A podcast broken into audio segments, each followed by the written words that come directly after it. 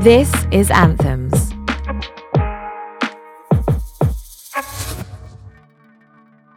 Hello, my name is Christina Brown. My pronouns are she, her, and I'm a content creator, freelance writer, and activist focusing my platforms on deconstructing the systems that oppress marginalized communities. Your word of the day is living. Living, a word that is so simple yet is made to be so complex due to those who change the definition to fit their own agenda and force everyone else to abide by said definitions. What does it mean to be living? What do those who are living need in order to have a fulfilled life? And who has a right to those things? It's that last question in and of itself that's a problem, because it shouldn't be a question. Yet, it's a question that those in power are constantly debating. People in power have debated this for centuries, going so far as to define who is considered a person, dictating how they should live and what quality of life they deserve. And there's a multitude of arbitrary qualifications they consider to decide who is a person and who gets to live the best life race, gender, money, physical attributes, who they decide to worship, if they decide to worship, who they love, who they fuck, what they do for work, if they work, the list goes on and on, and they use this list to create different standards of living. In the list of what describes a person in a state of living, some include the moment of conception, a clump of cells. The irony of this is, they believe in that so deeply that they invade and violate the rights of those who are currently living and breathing, whose bodies have the ability to conceive and house these cells. They fight for said clump of cells to have the potential to live, while not even providing an environment for their potential to thrive in an environment where those of us currently living have our potential stripped away from us daily. To those who have this power to decide how others live, I'll address this next part to you. How are you going to fight for a potential to live when you don't even care about their life once they are living? You fight for their potential to live, then dictate how they live depending on the color of their skin, their reproductive organs, who they love, what they wear, how much they make. How does that look like a fulfilled life to you? How does that look like truly living?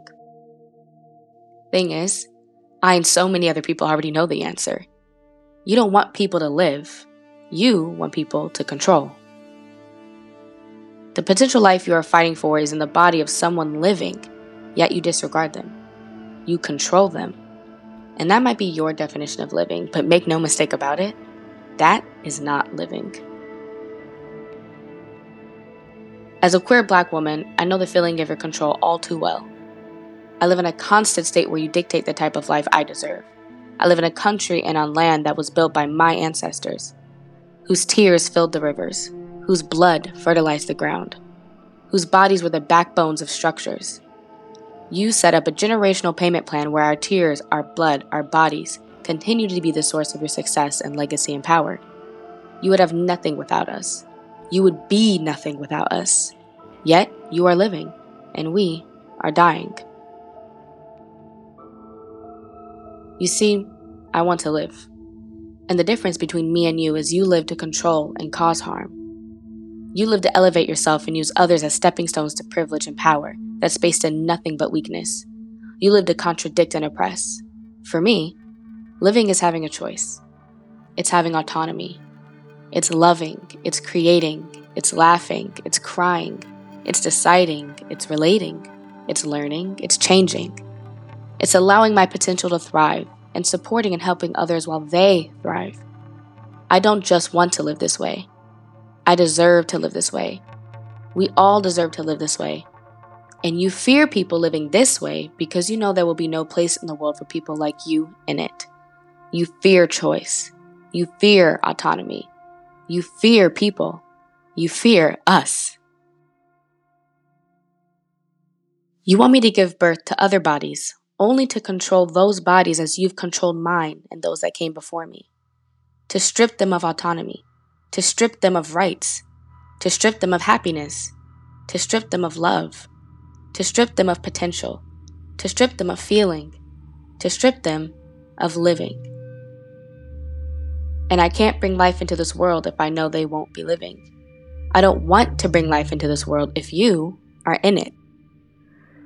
Because as long as you are in it, you will want to control my life and those that come after me. We all have a choice to decide how to live and what living means to us. And your choice was to take mine away. How can you live with that?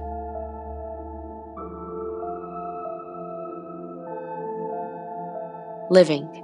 Definition The act or condition of a person or thing that lives.